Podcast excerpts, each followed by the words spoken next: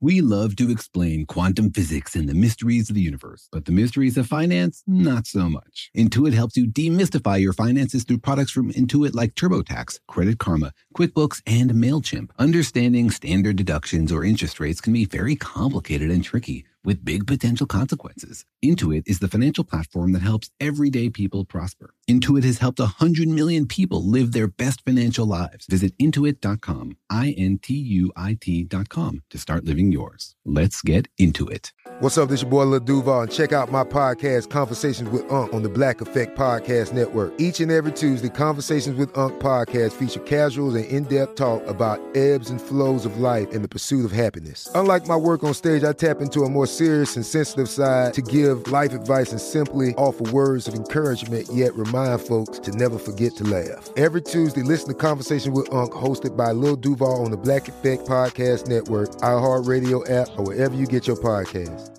Presented by AT&T. Connecting changes everything.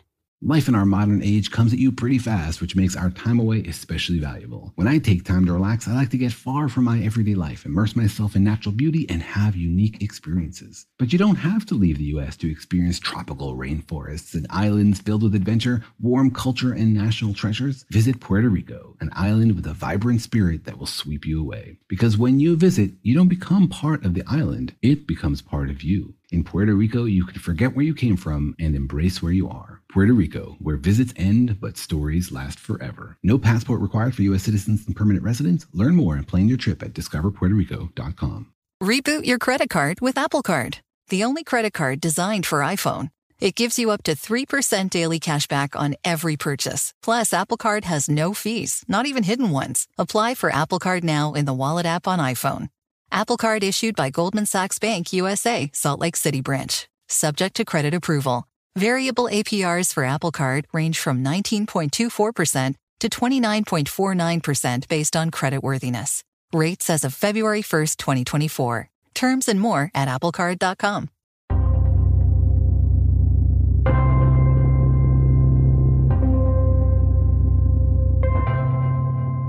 Hey, Daniel, I have a question for you. Very important. All right, what is it? How close are we to having real life lightsabers? You're asking a physicist that question? I would ask the same question to my favorite engineer. Wait, do you think it's an engineering solution? Don't we need like a, some kind of breakthrough in theoretical physics first? Not, I mean, the science fiction authors have done their job already and they passed it on to the physicists. Oh, yeah? And the physicists have figured out how to do it? Well, you know, we've been smashing photons together to see what happens. And how does that give us a lightsaber? well, so far it makes a really awesome sound, like. but can it cut through swords and deflect light guns? That's the engineering problem.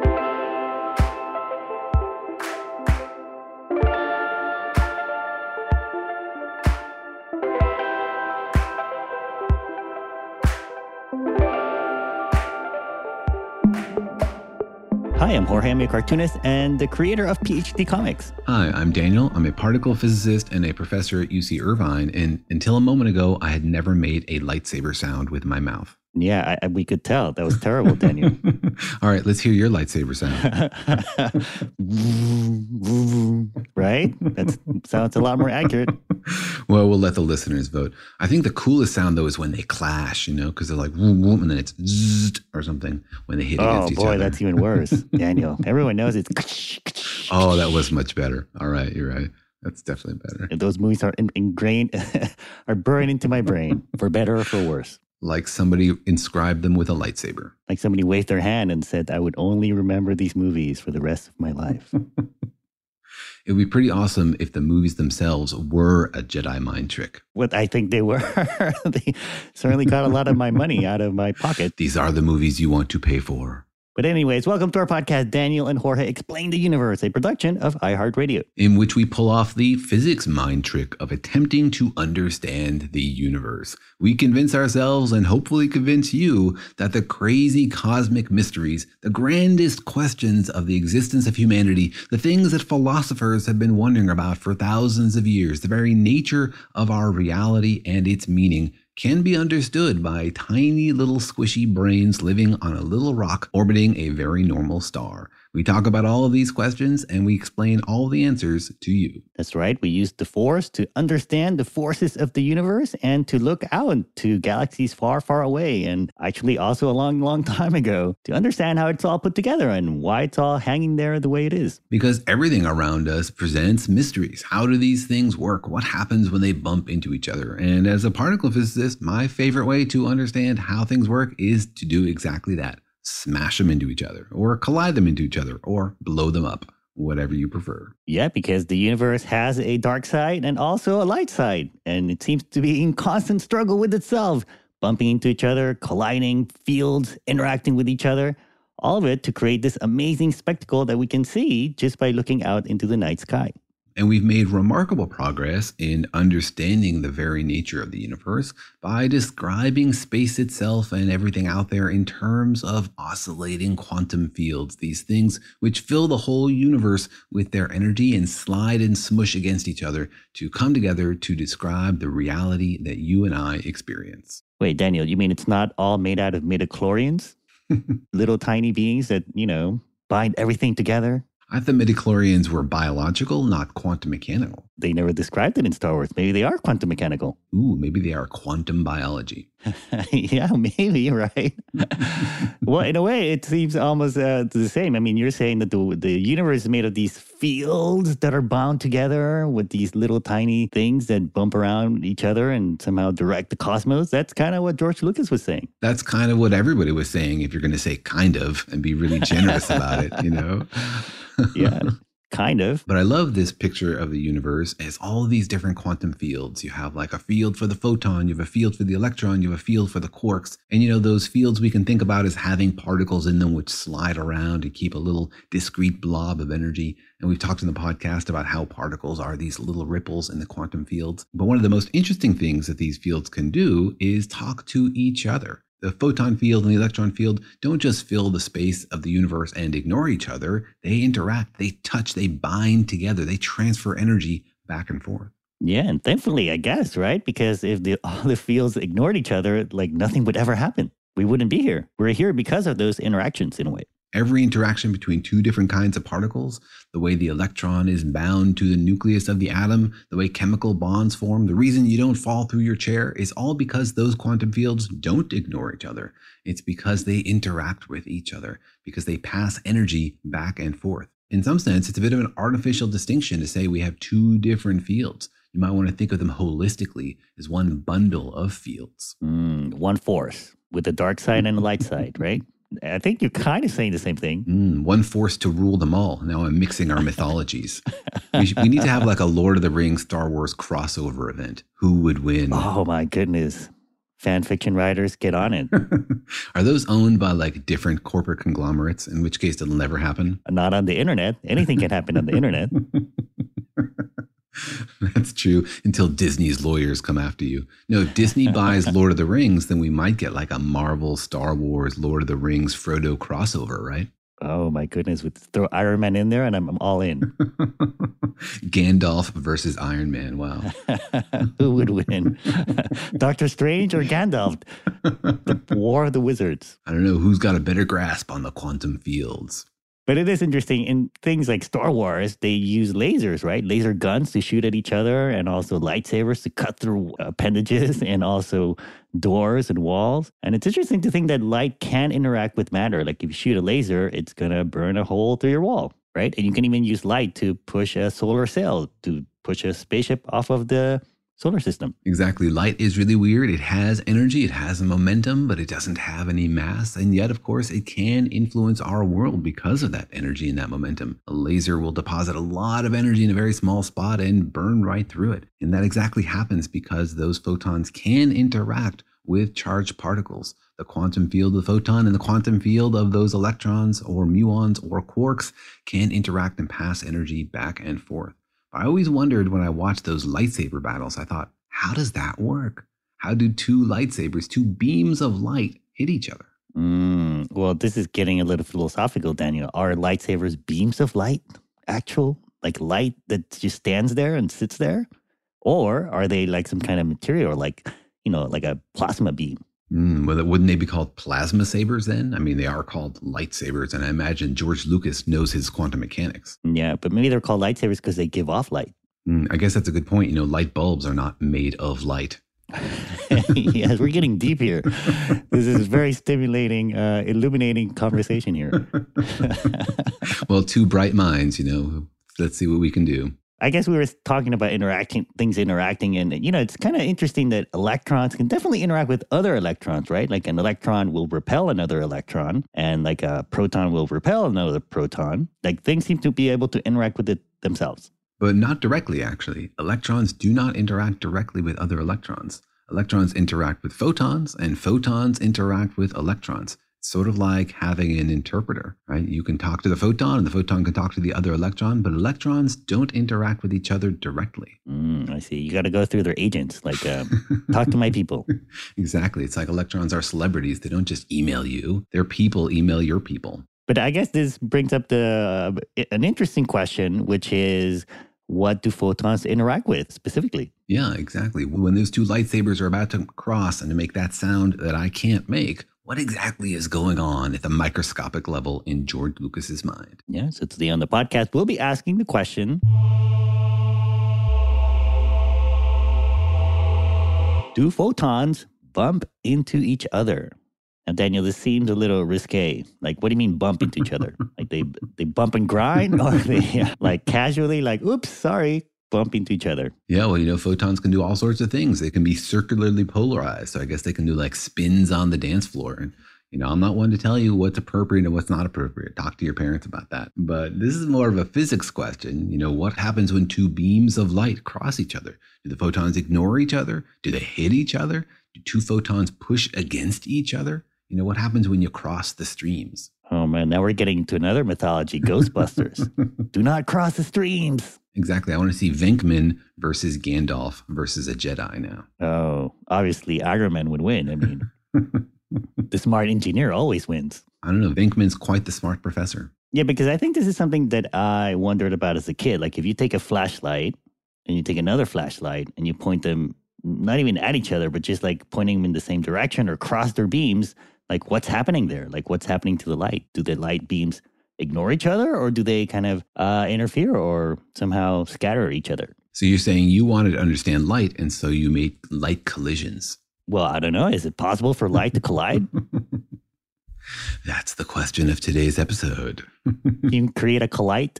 A photon collider. So that's the big question we're asking today is can light bump into each other? Does light interact with itself? Because not every particle interacts with other particles. Neutrinos, for example, ignore most of the matter in the universe sliding right by as if it wasn't even there. Each particle, each ripple in the quantum field can either see other fields or ignore the other fields. And it's not like an option, it's not like it depends on its mood. Some of these fields couple with each other, and other fields just don't couple with each other at all. Well, it's kind of uh, interesting because I know we've talked about this a lot before how there are two kinds of particles. There are matter particles, like the stuff that we think of as stuff, and then there are force particles. And so a photon is a force particle. And so the question, I guess, maybe a larger question is do force particles interact with themselves? It is a really interesting and deep question. Some of the force particles can actually interact directly with themselves, and others interact indirectly with themselves. But as we'll learn today, there's several layers of nuance to the answer. All right. Well, we'll get right on it. But as usual, we were wondering how many people had thought about this light question, this question of whether light can interact with itself. And so, as usual, Daniel went out there into the internet, Daniel, or to your campus? These are questions from our cadre of internet volunteers. So, thanks very much for everybody who continues to participate and fill my inbox with these really fun answers. I greatly appreciate it. And if you'd like to hear your voice on the podcast, please don't be shy. Write to us to questions at danielandjorge.com. Yeah. So we asked folks, do you think that photons bounce off of each other? Here's what people had to say. Since photons do not have electric charge and mass, I think they do not bounce off each other. I think that photons should bounce off each other because in physics we learned that photons are particles that act as waves because they have a particle wave kind of duality to them. So if they're particles, they should be able to bounce off each other. But also at the same time, they're very small, so the rate that they do bounce off each other is so small because it's very hard to hit two very small particles together. I would think not. I think they'd pass right on by each other. Yes? Yes? Yes? Yes! Why or how? Wait. Because. Oh, maybe they don't. Wait, proton. Maybe they need neutrons. Do you know what a photon is? Wait, a photon? What's a photon? Wait, a photon will need to stick to a proton. What is a photon? Wait, is it two protons? I would say the photons can bounce off each other because I know my understanding is the photons don't have mass, but I know the idea of a light sail requires bouncing photons off of them. So it's something about the momentum or energy of a photon can actually impart some momentum into an object. So I would say because of that, photons probably can bounce off each other if shot at each other just right. If I remember rightly, you've said on some prior episode that photons do not bounce off each other but just pass right through. One might think they would bounce off because of their particle nature, but they also have wave nature, and I guess that's what lets them pass right through each other. I don't believe photons can directly interact with each other, uh, being waves as well as particles. They just pass through, uh, interfering or not on their way through, uh, but then continuing on their happy ways. I really don't know. I suppose they could. I know if they hit hard enough, they'll break into other things. All right. I like that kid's answer. That was pretty funny. yes, yes, of course. Wait, what? I love hearing people think about it on the fly. They have their initial reaction and then their physics brain engages and they're like, hold on a second, is that really the way this works? Really? They have two brains. I have lots of small brains all wrapped up together into my. oh boy, that's a weird picture. Like if we open your skull, we wouldn't find a brain, we'd just find a whole bunch of little brains. Yeah, I'm like 19 little brains in a trench coat, not actually a full person. boy, that's a, a, a, bit disturbing, I guess. You know, you got different parts of your life. And so you got to engage like, oh, I need dad brain, or oops, I need husband brain, or it's physics brain time. I find that having split personalities is a bit of a problem. I see. So everybody's always just getting the same cartoonist brain all the time. Yeah, everyone's just getting the Jorge brain. There's no menu option. you get what you get. You don't get upset. But yeah, pretty interesting answers here from people. Uh, some people think they, yes, definitely they do. And some people think they definitely don't. And here's an interesting answer because they're waves. Like, can two waves interact with each other? Yes, right? No reason why not. Like two waves definitely can interact with each other. If you've seen waves in the ocean, you know, they can add up together, they can even cancel each other out. So waves can definitely interact with each other, and photons can do that as well. You know, we've seen like the double slit experiment is interference between photons.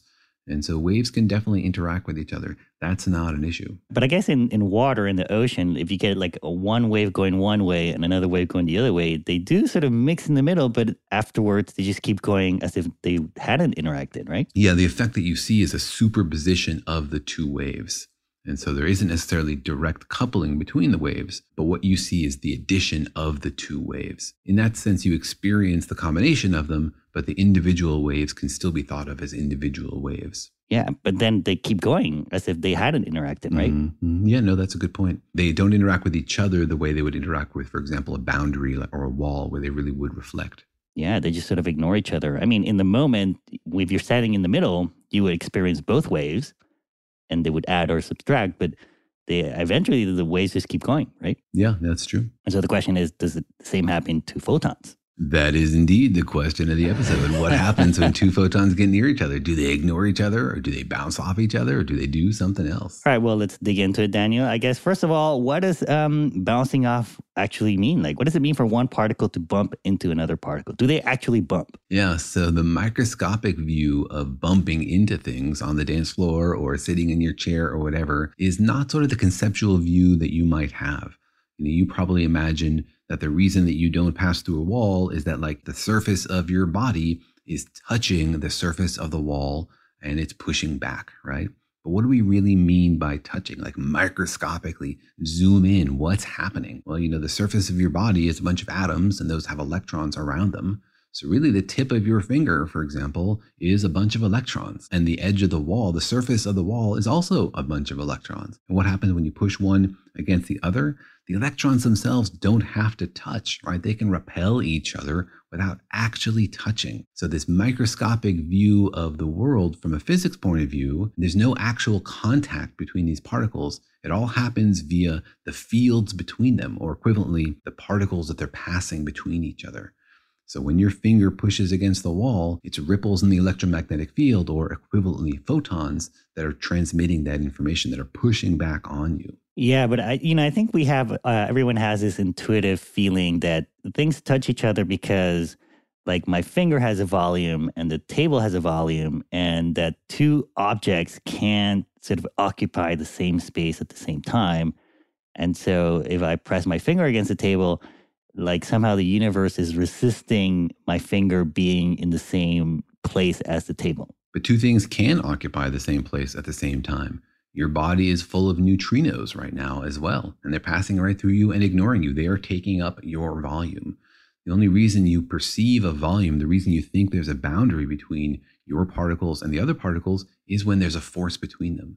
Neutrinos don't feel a force, so they just traipse right through the edge of Jorge and then out the other side. No big deal. The reason the table and the chair doesn't is because there's a force that prevents them. So it's really all about the force. You can imagine things as sort of like with virtual springs between them, preventing them from getting too close. But there's no actual contact. Contact doesn't really mean anything. All there is is force between particles. Right. I think that's what you're saying is that this idea that my finger can't occupy the same space as the table is really just kind of an illusion, right? Because they could, I guess, but something is somehow preventing my cluster of atoms in my finger from somehow being or, you know, penetrating or infringing upon the volume of the atoms clustered together on the table. Yeah. And I wouldn't say the volume is an illusion.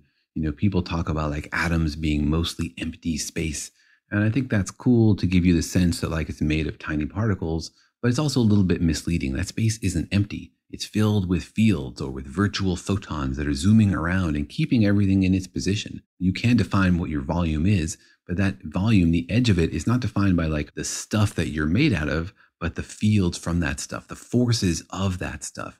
And the volume also depends on what you're touching right? You want to touch a blob of neutrinos, then your volume is different. Then you want to touch something like a table or a chair, right? So because the volume depends on the fields and not everything feels those fields, then the volume is a little bit dependent on what you're touching. Right. I think you're saying that, you know, instead of thinking of our fingers or the table as collections of stuffy particles, maybe it's better to think of them as like clusters of ripples in the fields of the universe.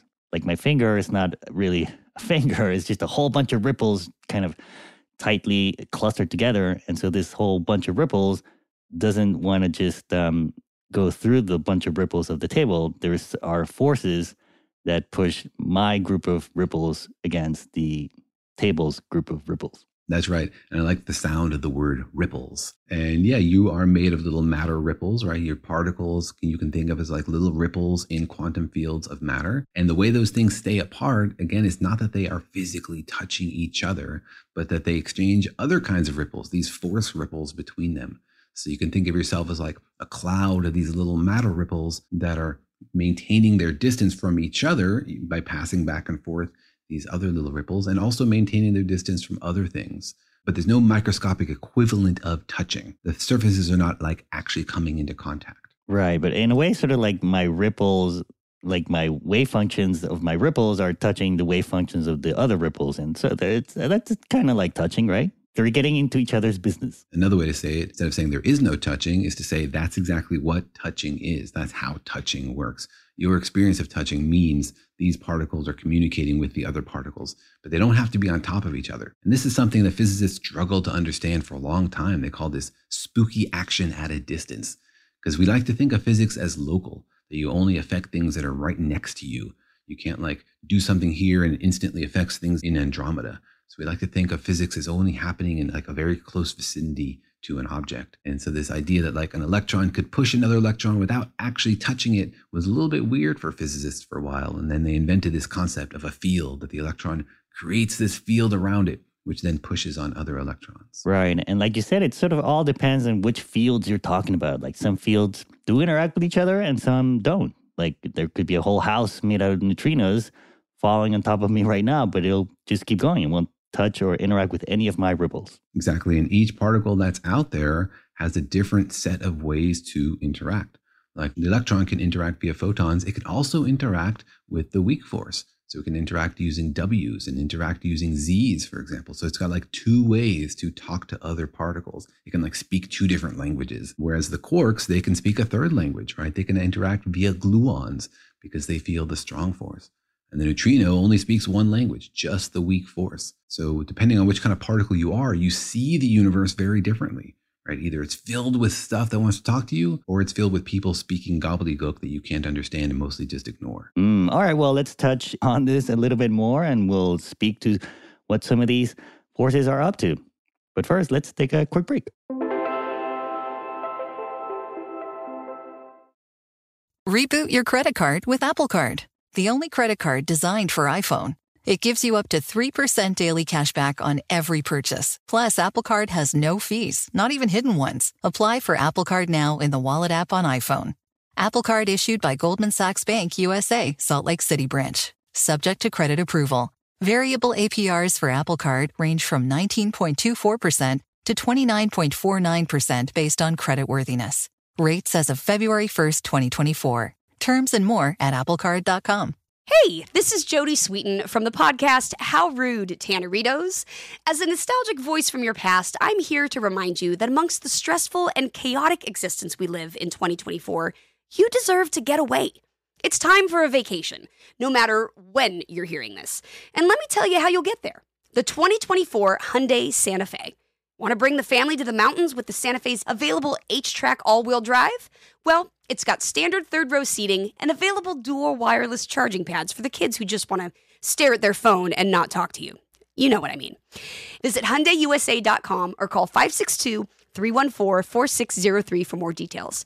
Hyundai, there's joy in every journey. Life in our modern age comes at you pretty fast, which makes our time away especially valuable. When I take time off to relax, I like to get far from my everyday life to immerse myself in natural beauty and have a unique experience. But you don't have to leave the United States to experience tropical rainforests and islands filled with adventure, warm culture, and national treasures. Visit Puerto Rico, an island with a vibrant spirit that will sweep you away. People from Puerto Rico are called Boricuas, but it's not just a name, it's a spirit, a flavor, a rhythm that you can only find in one place on earth. Puerto Rico. It's embodied by these proud, passionate people, and you'll feel it in every part of the island. When you bask in the warmth of the beaches, when you taste the love in the food, when you embrace the call of adventure, you'll find the Boricua spirit in yourself as well. Because when you visit, you don't become part of the island, it becomes part of you. You can forget where you came from and embrace where you are in Puerto Rico because your visit ends, but the stories last forever. No passport is required for U.S. citizens and permanent residents. Learn more and plan your trip at discoverpuertorico.com. eBay Motors is here for the ride. Remember when you first saw the potential?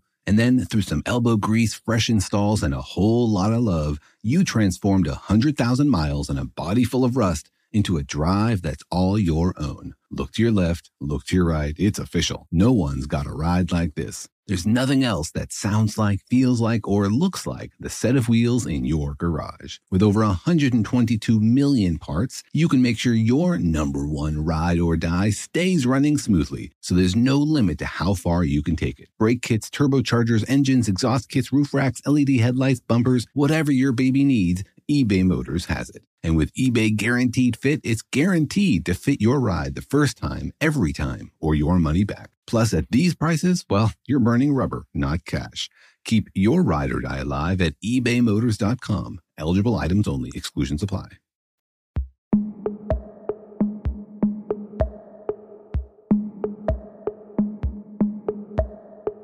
All right, we're talking about the question of uh, what's going on in Star Wars when uh, a lightsaber hits another lightsaber. Daniel, is the light actually touching its, itself? Is, is it colliding? Or uh, is that actually something that's impossible in the universe? Did George Lucas make all that stuff up then?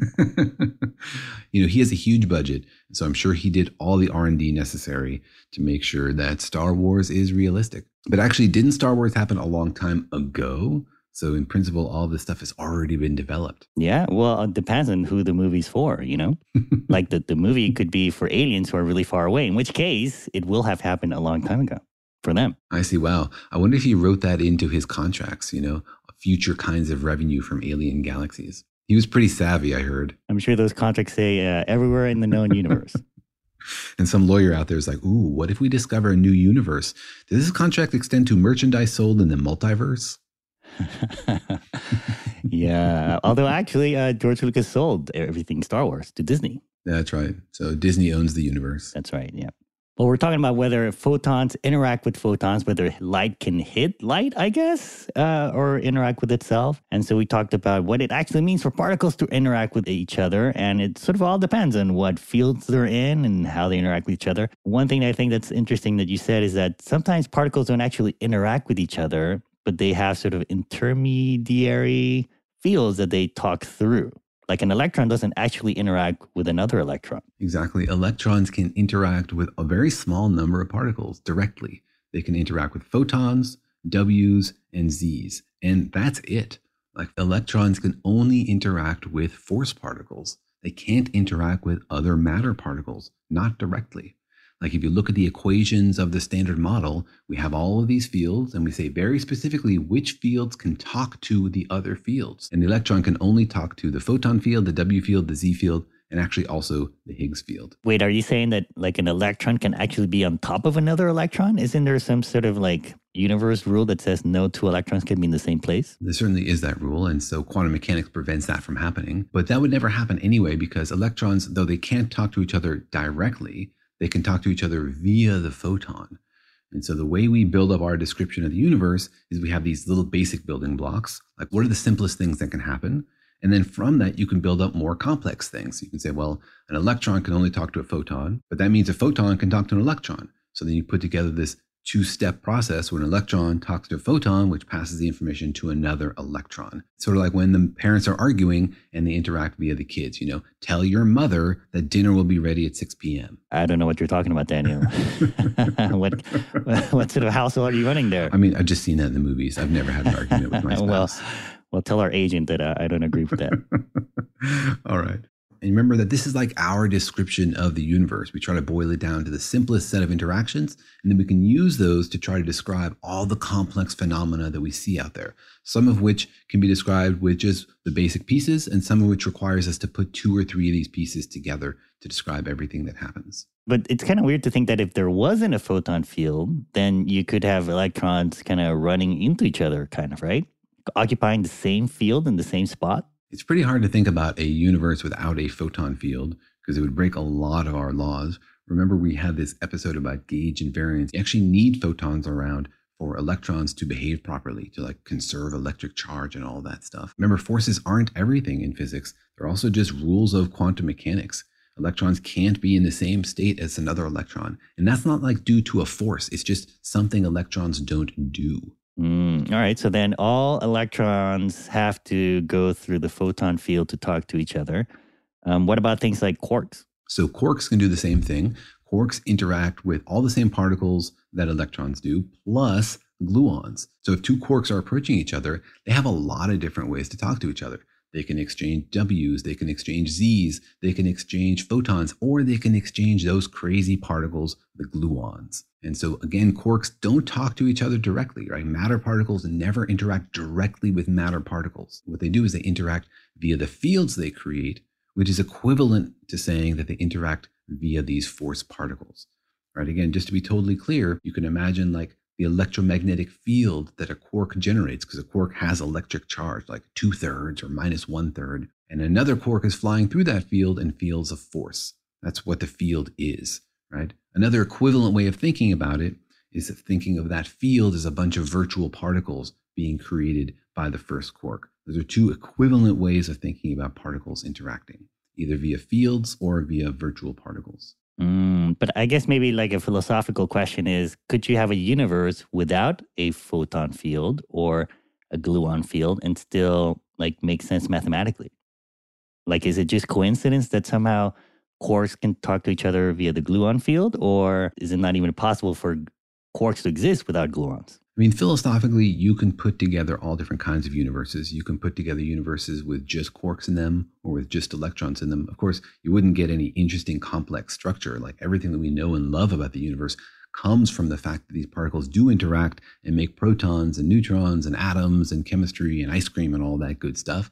So you wouldn't get anything interesting. And if you had these fields and they couldn't talk to each other, you couldn't form really any kind of complex structure. Also, without these forces, remember these forces exist to preserve symmetries that we observe in nature between these particles. So there are symmetries among the quarks and symmetries among the electron and the other particles that are preserved by these forces. Check out our episode on gauge symmetry to explain a little bit more what I mean. You have to have these forces if the universe has these symmetries, though we don't know why the universe has these symmetries. So you could, in theory, create other universes without these symmetries and without the forces, but they would be pretty boring. yeah, there wouldn't be there wouldn't be any sequels probably. Well, I guess it's sort of a it's sort of an interesting philosophical thing to think about. Like you know, there are matter particles, and those matter because that's what they make stuff out of. But uh, the force particles, you know, they seem to only be there so that the matter particles can talk to each other. And so, like, are they there just to make the other ones interact, or are they there because they have to be there, or are they there by coincidence? It is an interesting philosophical question. You know, we observe these things in the universe. That doesn't answer the question of why they are there. What we can do is think about, like, what other possible universes could you put together, and then think about why we have this one. And we do see these amazing mathematical symmetries that tell us that the force particles really do complement the matter particles in this way, that they preserve these internal mathematical symmetries. But you know, you could also have other kinds of universes. We can imagine other kinds of universes that do follow their own self consistent laws, you know, like universes with just photons in them, or universes with just gluons in them. Right? You can imagine those universes, they could exist. You can write down the equations for them on paper. You can think about them in your mind. You can do computer simulations. That doesn't tell you why we have quarks. So much of what we do in particle physics is just observation. We see this out here in the universe. We try to describe it mathematically. We don't know why it's this universe and not another universe. We just don't know. You're just describing what you see. We are. We're describing what we see. We're trying to boil it down to as few rules as possible to describe all of the complexity. And then we're trying to look at those rules and say, hey, does this make sense? Could it have been different? Why is it this way and not another way? Mostly, we're still pretty clueless about the answers to those questions. So many things about the particles that just don't make any sense and don't seem to have any reason at all. You know, why are there three kinds of electrons? We have no idea all sorts of interesting questions. All right. Well, the, what seems to be observed is that matter particles don't interact with each other. They do it through force particles. And so the question is, what do force particles interact with? Can they interact with themselves? Like the photon, can the photon interact with itself? So again, not directly, right? A photon only interacts with particles that have electric charge. So the photon can interact with the electron or the muon or any of the quarks. It can also interact with the W boson, which is not a matter particle. The rule for the photon is that it only interacts directly with particles that have electric charge. Particles like the Z and the neutrino, it cannot see, it cannot interact with them. And interestingly, the photon itself doesn't have electric charge, it's neutral. So the photon cannot directly bump into another photon. Well, okay, so you're saying that a photon can't interact with it itself. Can any particle, can any force particle interact with itself? Or can any particle in general interact with itself? Actually, yes, some of them can like a gluon, interacts only with particles that have strong charge color, right? Like the quarks, for example, and not the electrons. But the gluons themselves have color. So gluons can interact with themselves. Two gluons who find each other in the universe can bounce directly off each other without using some other intermediate particle. Wait, they can? Like they can bounce off, but they don't use an intermediary to bounce off? They can just bounce off? Gluons can talk directly to each other. And that's one of the reasons why the strong force is so strong and so weird and so much of a pain in the butt to do any calculations with, because gluons just can't stop talking to each other. You know, quarks are constantly generating gluons, and those gluons talk to each other and the other quarks, and it's a huge tangled mess. Photons are much easier because once you make them, they don't talk to each other. They can like fly alongside each other and hardly interfere with each other. So gluons are very chatty, and that's kind of a pain. Are you saying they're very sticky? That's the problem. they are indeed very sticky. Absolutely. Are you sure there's no like hidden particle that they're using to interact with it themselves? Like, isn't that weird that like electrons can interact with electrons, but gluons can interact with gluons? It is weird. And the mathematics you need to describe gluons becomes very different from the mathematics you need to describe photons and W's and Z's. And that's what, another thing that makes a strong force so weird and so powerful. It's a very different kind of particle. Another example is the Higgs boson. The Higgs boson can also interact directly with itself. Like a Higgs boson flying through space can bounce into another Higgs boson, or it can radiate a Higgs boson. It can like pop off one of itself. Whoa. But then, so what's the difference between the Higgs boson and, like, say, the electron or the photon that ignores itself? Well, the rule is the photon can only interact with particles that have electric charge because that's a photon's job is to preserve electric charge in the universe. The Higgs boson interacts with anything that feels the weak force, and that includes the Higgs boson itself. The Higgs boson has this weird ability to talk to itself. And again, this is not something where we understand why it is this way. But if it wasn't this way, the Higgs boson couldn't do its job. We talked in the podcast about the Higgs boson and its relationship to Mexican hats, how it has this weird vacuum energy that gives it the power to apply mass to particles. And that comes partially from its interaction with itself. That's what makes the Higgs boson weird in just the right way that it can give mass to these particles. So it's again not something we totally understand. Uh, so I guess you're saying, as far as we know, the photon can't interact with itself, at least directly. And so that kind of answers the question of the episode, right? Light can't interact with itself directly. Yeah, directly. Although, you know, how we organize these things in our minds doesn't necessarily determine what happens out there in the universe. We have this strategy of let's make the simplest possible basic ideas and then build everything out of it. Like the way you might describe the universe in terms of Legos and say, I only need these Lego pieces to describe anything I can build out of Legos. That doesn't necessarily limit what you can make out of Legos. And it would be like artificial to say, what can I make out of only these pieces? Nobody really cares right? What's out there in the universe is all sorts of crazy combinations of those pieces. So while it's true that in our model, two photons can't bump against each other directly, there are definitely ways for photons to interact indirectly, and we see that in the universe. But I guess just to be clear, like if I take a flashlight and I cross the beam with another flashlight's beam, like nothing happens, zero. Well, two photons don't touch each other directly, but they do have ways of passing information against each other. So effectively, photons can interact. Again, not directly. They have to like use an intermediary like other electrons or other particles. But in the same way that my electrons can't interact with your electrons directly, they do it via photons. My photons can't interact with your photons directly. They have to do it via electrons. But does that mean that I can just um, pile photons on top of each other? Can photons just be like in the two photons? Can they be in the same place at the same time? Photons actually can because they don't follow the same rules as electrons. They have different spin. They're integer spin, which means they are bosons. And quantum mechanics says that matter particles, fermions, cannot be in the same state at the same time, but no rule for, like that exists for bosons. So you can pile as many bosons as you want on top of each other. And that's why, for example, we've been able to do things like make Bose-Einstein condensates, which is a bunch of bosons on top of each other that have the same wave function, macroscopically act like a quantum object. You can do the same thing with photons. You can have as many photons as you want in the same state. That's why like lasers work, for example. Mm, yeah, I heard you can stick a bunch of bozos too in a small cart. they do that. they do that in some uh, particle collider uh, circuses. Particle collider does feel like a circus sometimes. Yeah. it is a ring, right? It's a ring. It's a three ring circus out there in Geneva. We do our best to keep the energy high. So you're saying that photons cannot interact with themselves directly. What does that mean? Does that mean they can interact indirectly? Yes, they can interact indirectly. The process is a little bit different than electrons interacting. Like when electrons come by, one of them can just radiate a photon, which is absorbed by the other electron and go on its business, right? It doesn't cost anything but energy to radiate a photon. Now imagine the case with photons. Two photons are approaching each other. Can one of them just radiate an electron, which is then absorbed by the other one? Can't actually do that because that would violate conservation of electric charge. A photon can't just create an electron out of nothing. In order to interact with that other electron, it has to do something slightly different. It has to die. yeah, wait, the light has to die. Yeah, the light has to die. In order for it to interact with the other photon, it has to convert into an electron and a positron.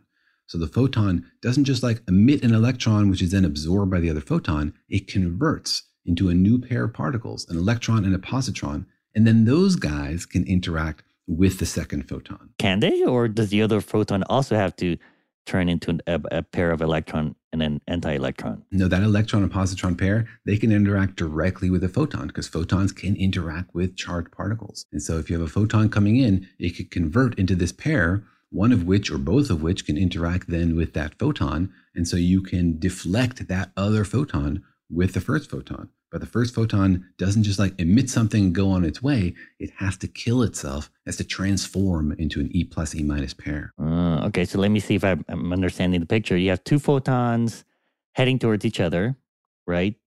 Uh, Darth Vader is swinging his lightsaber. Luke Skywalker is, you know, moving to parry, and the one of the photons turns into an electron anti-electron pair, and then those somehow deflect the other photon that's still alive? Is that what you're saying? Like it can actually bump it? That's exactly what happens because the electron and positron can interact with the photon. One, they can absorb the photon or they can deflect the photon. All sorts of things can happen there. Now, is this dependent on the first photon doing that split, splitting off into a pair of electron anti electron particles? Or is this like a quantum mechanical thing where like a photon is always kind of splitting into an, a pair of these particles all the time, but with a certain, you know, probability? Yes, exactly. A photon isn't just a little packet of energy in the photon field flying through space. It's constantly creating E plus E minus pairs and then going back to being a photon. And sometimes it creates E plus E minus pairs, and those things radiate their own photons, which create more E plus E minus pairs, which then collapse back. So it's this like buzzing swarm of particles all the time.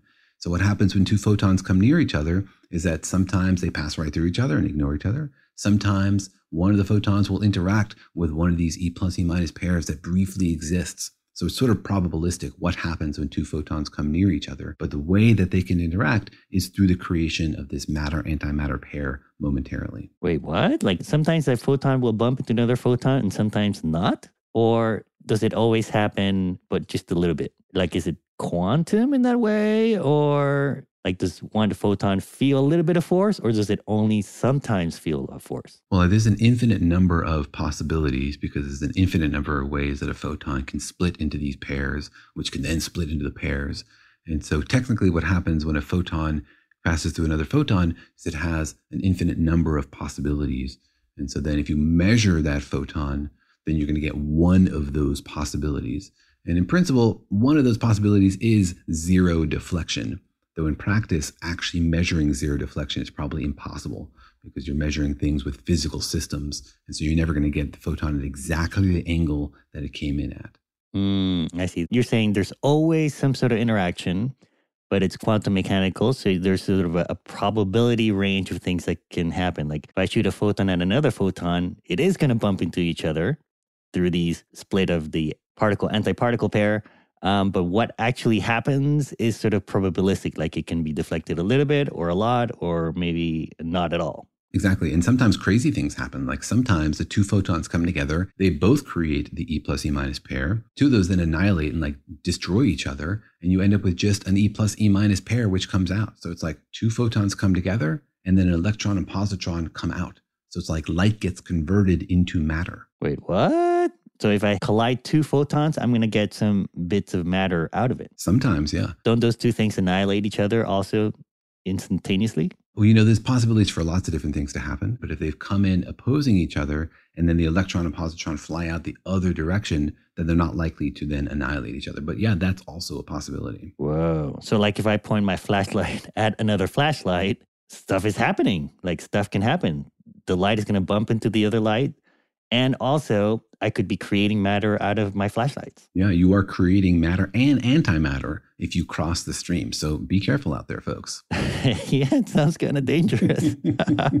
Little did I know I could have ended the universe as a kid crossing uh, some flashlights together. The other thing to understand is that you know we build up this picture of how particles interact using these basic like tinker toys you know this one can talk to this one and then you can chain those things together to make more complex interaction the more pieces of the chain you need to use, the less likely it is for things to happen because it's like two quantum mechanical things have to happen, both of which are not that likely. So particles interacting directly is more likely than particles interacting indirectly. If you have to have multiple steps in your chain, it's less and less likely. So light by light scattering, for example, is less likely than light scattering off of electrons because that's more direct. All right. So uh, it sounds like the answer is actually a little bit complicated. like everything in particle physics. yeah. And so let's get into how we have actually observed this in experiments and seen light bump into other kinds of light. So let's get into that. But first, let's take another quick break. Hey, this is Jodie Sweetin from the podcast How Rude Tanneritos. As a nostalgic voice from your past, I'm here to remind you that amongst the stressful and chaotic existence we live in 2024, you deserve to get away. It's time for a vacation, no matter when you're hearing this. And let me tell you how you'll get there. The 2024 Hyundai Santa Fe. Want to bring the family to the mountains with the Santa Fe's available HTRAC all wheel drive? Well, it's got standard third row seating and available dual wireless charging pads for the kids who just want to stare at their phone and not talk to you. You know what I mean. Visit HyundaiUSA.com or call 562-314-4603 for more details. Hyundai, there's joy in every journey. Life in our modern age comes at you pretty fast, which makes our time away especially valuable. When I take time off to relax, I like to get far from my everyday life to immerse myself in natural beauty and have a unique experience. But you don't have to leave the United States to experience tropical rainforests and islands filled with adventure, warm culture, and national treasures. Visit Puerto Rico, an island with a vibrant spirit that will sweep you away. People from Puerto Rico are called Boricuas, but it's not just a name, it's a spirit, a flavor, a rhythm that you can only find in one place on earth. Puerto Rico. It's embodied by these proud, passionate people, and you'll feel it in every part of the island. When you bask in the warmth of the beaches, when you taste the love in the food, when you embrace the call of adventure, you'll find the Boricua spirit in yourself as well. Because when you visit, you don't become part of the island, it becomes part of you. You can forget where you came from and embrace where you are in Puerto Rico because your visit ends, but the stories last forever. No passport is required for U.S. citizens and permanent residents. Learn more and plan your trip at discoverpuertorico.com. eBay Motors is here for the ride. Remember when you first saw the potential? And then, through some elbow grease, fresh installs, and a whole lot of love, you transformed a 100,000 miles and a body full of rust into a drive that's all your own. Look to your left, look to your right. It's official. No one's got a ride like this. There's nothing else that sounds like, feels like, or looks like the set of wheels in your garage. With over 122 million parts, you can make sure your number one ride or die stays running smoothly, so there's no limit to how far you can take it. Brake kits, turbochargers, engines, exhaust kits, roof racks, LED headlights, bumpers, whatever your baby needs, eBay Motors has it. And with eBay Guaranteed Fit, it's guaranteed to fit your ride the first time, every time, or your money back. Plus, at these prices, well, you're burning rubber, not cash. Keep your ride or die alive at ebaymotors.com. Eligible items only, exclusions apply. Snagajob is where America goes to hire, with the deepest talent pool in hourly hiring. With access to over 6 million active hourly workers, Snagajob is the all in one solution for hiring high quality employees who can cover all your needs. On demand, temp to hire, part time or full time. You name the position warehouse worker, retail associate, grocery store clerk, fitness trainer, baker, stylist, bellhop, podcast producer. Yeah, Snagajob's got a worker for that. With our easy to use platform, you're able to seamlessly post and fill available positions quickly with a dedicated customer support team to provide all the help you need along the way. Kind of nice knowing you have a talent pool like that in your own backyard, right? Snagajob is the partner you need to keep your business running smoothly. So visit snagajob.com or text snag to 242424 to talk to an expert. Snagajob.com, where America goes to hire.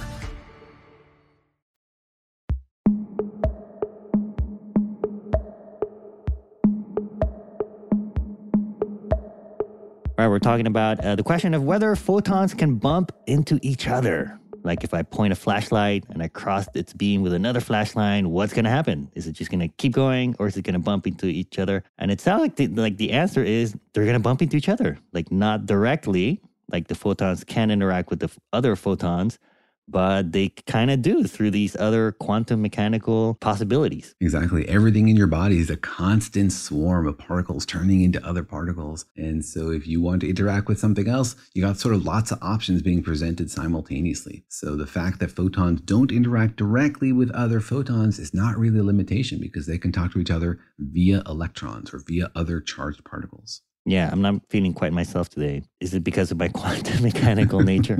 or maybe just the fact that I didn't sleep enough last night? Well, I thought you said everybody always gets the same Jorge. Yeah, and sometimes that Jorge is sleepy and sometimes less sleepy, but it's still the same Jorge. Maybe we need to put you in the particle beam and charge you up a little bit. Yeah, yeah. That's my answer Yeah, to everything. That's what I need a suntan bed.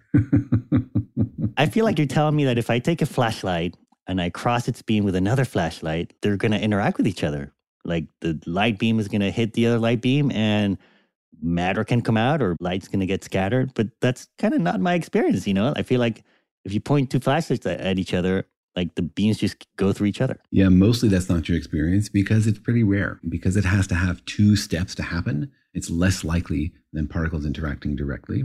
It's also very strongly a function of the energy. The higher energy the photons, the more likely this is to happen.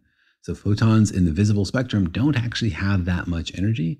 And so it's harder for them to create these E plus E minus pairs because electrons have mass. And so it costs more of their energy to make the E plus E minus pairs. So it's less likely for them to happen. So if you want to see this happen, you need really high energy photons. That's where it's more likely for photons to bounce off each other. Oh, I see. So you're saying when I cross my flashlight beams, they are mostly going through each other, mostly ignoring each other, but they are maybe in a very low scale, like very improbable. There are little photons here and there that are scattering with each other or creating matter and antimatter. Almost certainly because there are huge numbers of photons. So even if the probabilities are tiny, one or two photons are probably doing something crazy in those beams. You won't notice it because it's such a tiny fraction and it's impossible and they're drowned out by the other photons. But almost certainly some of those photons are dancing together. Wow, that's pretty cool. That means I can make matter and antimatter like in my house. I just, I just take two flashlights and cross the beams.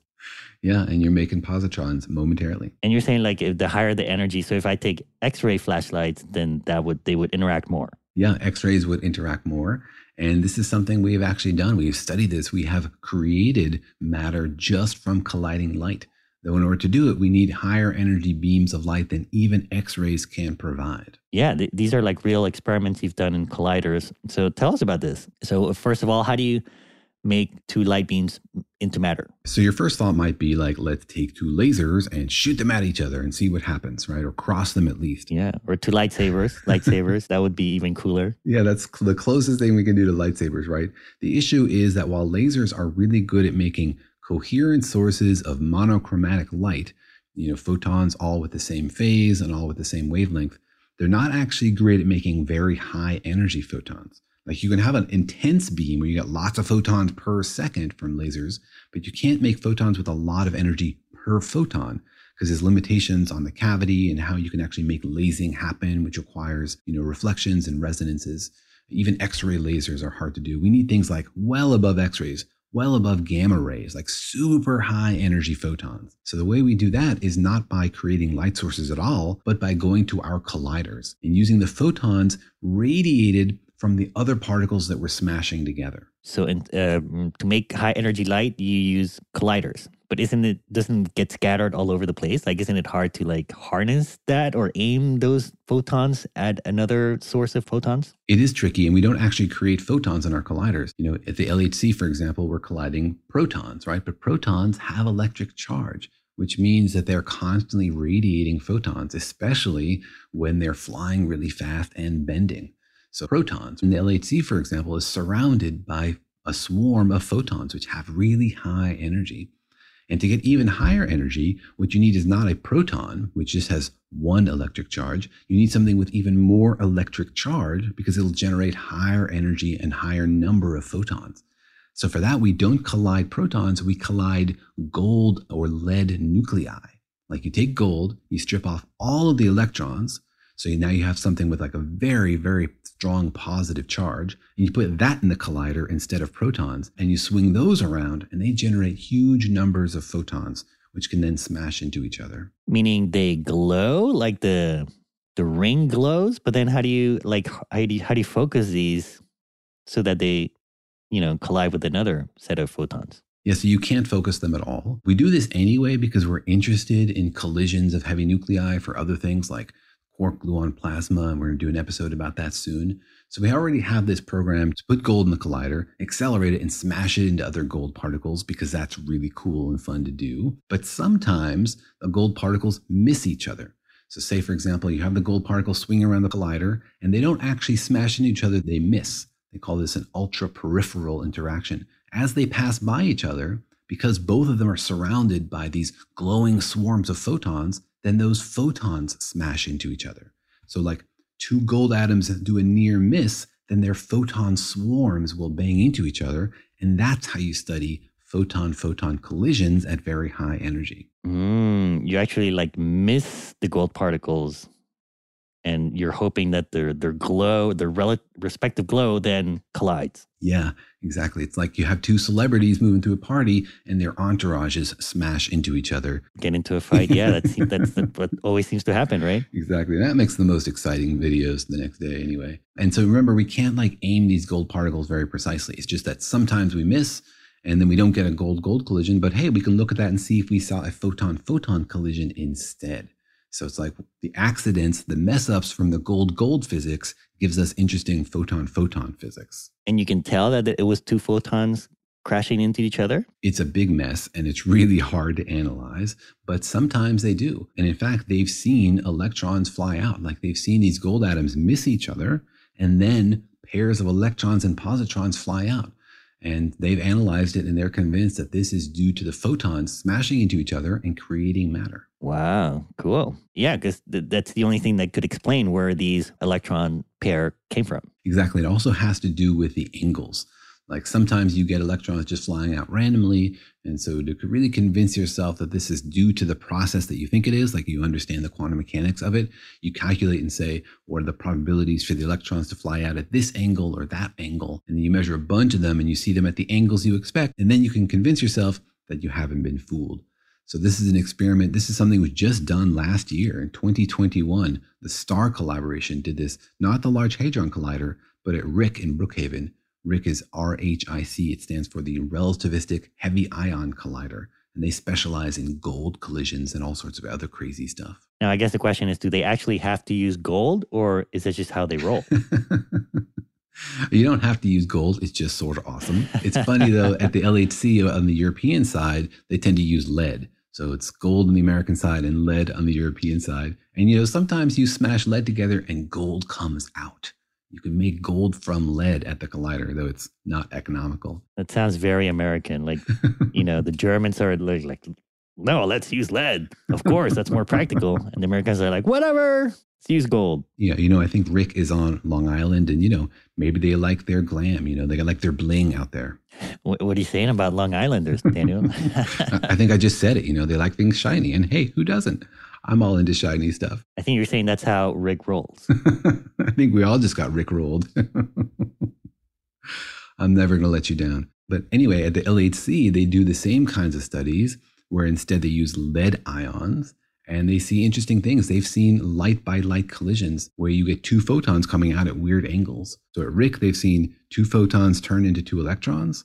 And at Atlas, the experiment I work on at the LHC, they've seen photons bounce off each other, deflect each other, and go out at weird angles. Whoa. Yeah, because I guess so you had these lead particles miss each other and you saw light coming off at weird, like strange angles. Yeah, I guess, right? And but they didn't actually bump into each other. They turned into an electron anti-electron pair, and then those maybe bumped into each other and then created photons that sped off in weird directions. Exactly. And we can only explain those weird directions using that description you just gave, which is photons interacting with each other via this weird box of electrons and positrons. So that's pretty cool because it's a rare process. It's hard to reproduce. It's a really good test of like, do we actually understand the quantum mechanics?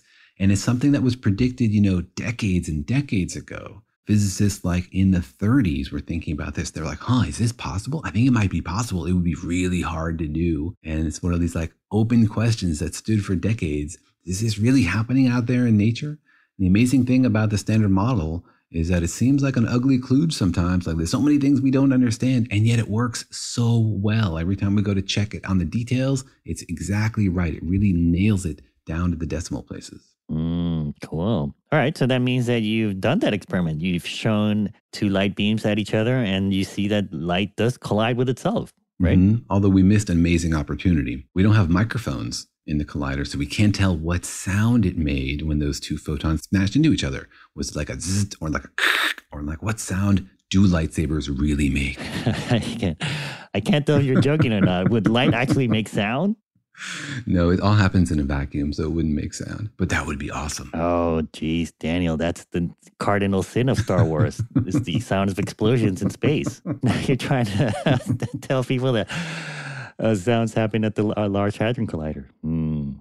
Tisk, tisk, tisk. Yeah, science disinformation right here on the podcast. But you know, there could have been surprises. It could be that we didn't see it, or that the photons came out at even weirder angles which would mean that maybe the photons interact in different ways from the way we expect. You know, maybe there's some other particle that appears that lets photons talk to each other, like the axion particle or something else weird and new that we don't know if it's out there. That's one of these reasons that we do these really high precision cross checks of these little details of particle physics because it could be in one of those details we find something weird and that unraveling that thread is exactly how we create a whole new understanding of the universe you know that's how we discovered quantum mechanics, understanding why the photoelectric effect wasn't exactly as we expected it to. So we never know which little cross check is going to reveal the right thread to pull on. Cool or the right lightsaber to turn on.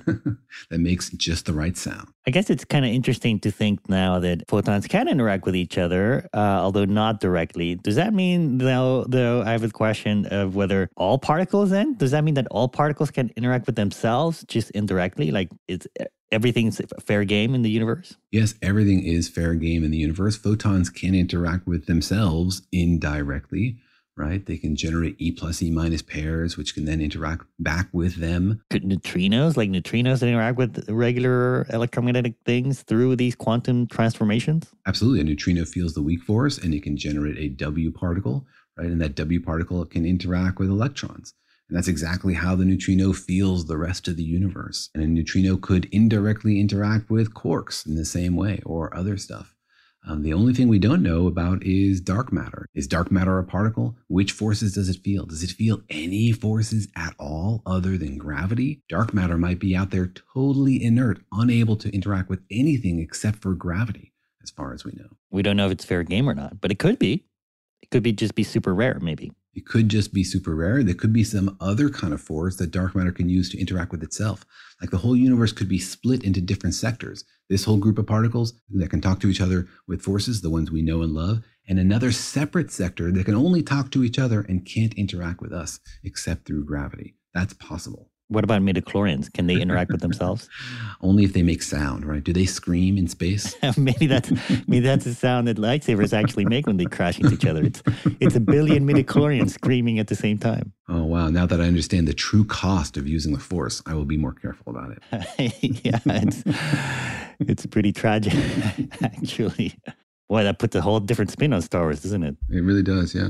I wonder, is any of this canon, do you think? Yeah, because you're a physicist, right? Right, absolutely, yeah. This is all official now, folks. Yeah, yeah.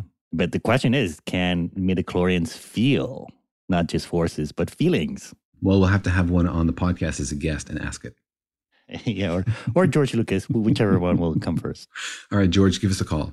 All right. Well, uh, again, an interesting look into how the universe surprises you. You know, sometimes you think that two things can interact with each other, but through quantum mechanical magic, they sort of do. And it's almost the same thing as if they were interacting with each other. Yeah, and the universe out there is a crazy, swarming, quantum mechanical nightmare of complexity, but somehow we can pull together these beautiful, simple stories about particles interacting with each other and use those as Lego bricks to describe all of the amazing complexity out there, even gold, gold near misses at very high energies. It's incredible what physics has been able to do. Yep. So I think this is the part where we thank people for joining us, and this is the part where we turn off our lightsabers. Thanks for joining us. See you next time.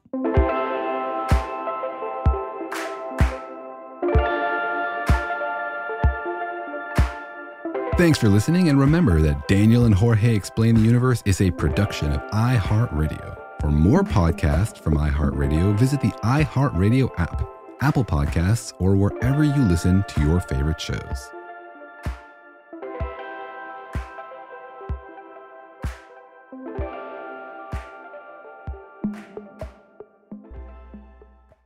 Life in our modern age comes at you pretty fast, which makes our time away especially valuable. When I take time to relax, I like to get far from my everyday life, immerse myself in natural beauty, and have unique experiences. But you don't have to leave the US to experience tropical rainforests and islands filled with adventure, warm culture, and national treasures. Visit Puerto Rico, an island with a vibrant spirit that will sweep you away. Because when you visit, you don't become part of the island, it becomes part of you. In Puerto Rico, you can forget where you came from and embrace where you are. Puerto Rico, where visits end but stories last forever. No passport required for U.S. citizens and permanent residents. Learn more and plan your trip at discoverpuertorico.com. This is Malcolm Gladwell from Revisionist History. eBay Motors is here for the ride. With some elbow grease, fresh installs, and a whole lot of love, you transformed 100,000 miles and a body full of rust into a drive that's all your own. Brake kits, LED headlights, whatever you need, eBay Motors has it. And with eBay Guaranteed Fit, it's guaranteed to fit your ride the first time, every time, or your money back. Plus, at these prices, you're burning rubber, not cash. Keep your ride or die alive at ebaymotors.com. Eligible items only, exclusions apply. This is it. We've got an Amex Platinum Pro on our hands, ladies and gentlemen. We haven't seen anyone relax like this before in the Centurion Lounge. Is he connecting to complimentary Wi Fi? Oh my, look at that, he is! And you will not believe where he's going next. The Amex dedicated card member entrance for the win! Unbelievable! When you get travel perks with Amex Platinum, you're part of the action. That's the powerful backing of American Express. Terms apply. Learn more at americanexpress.com slash with Amex.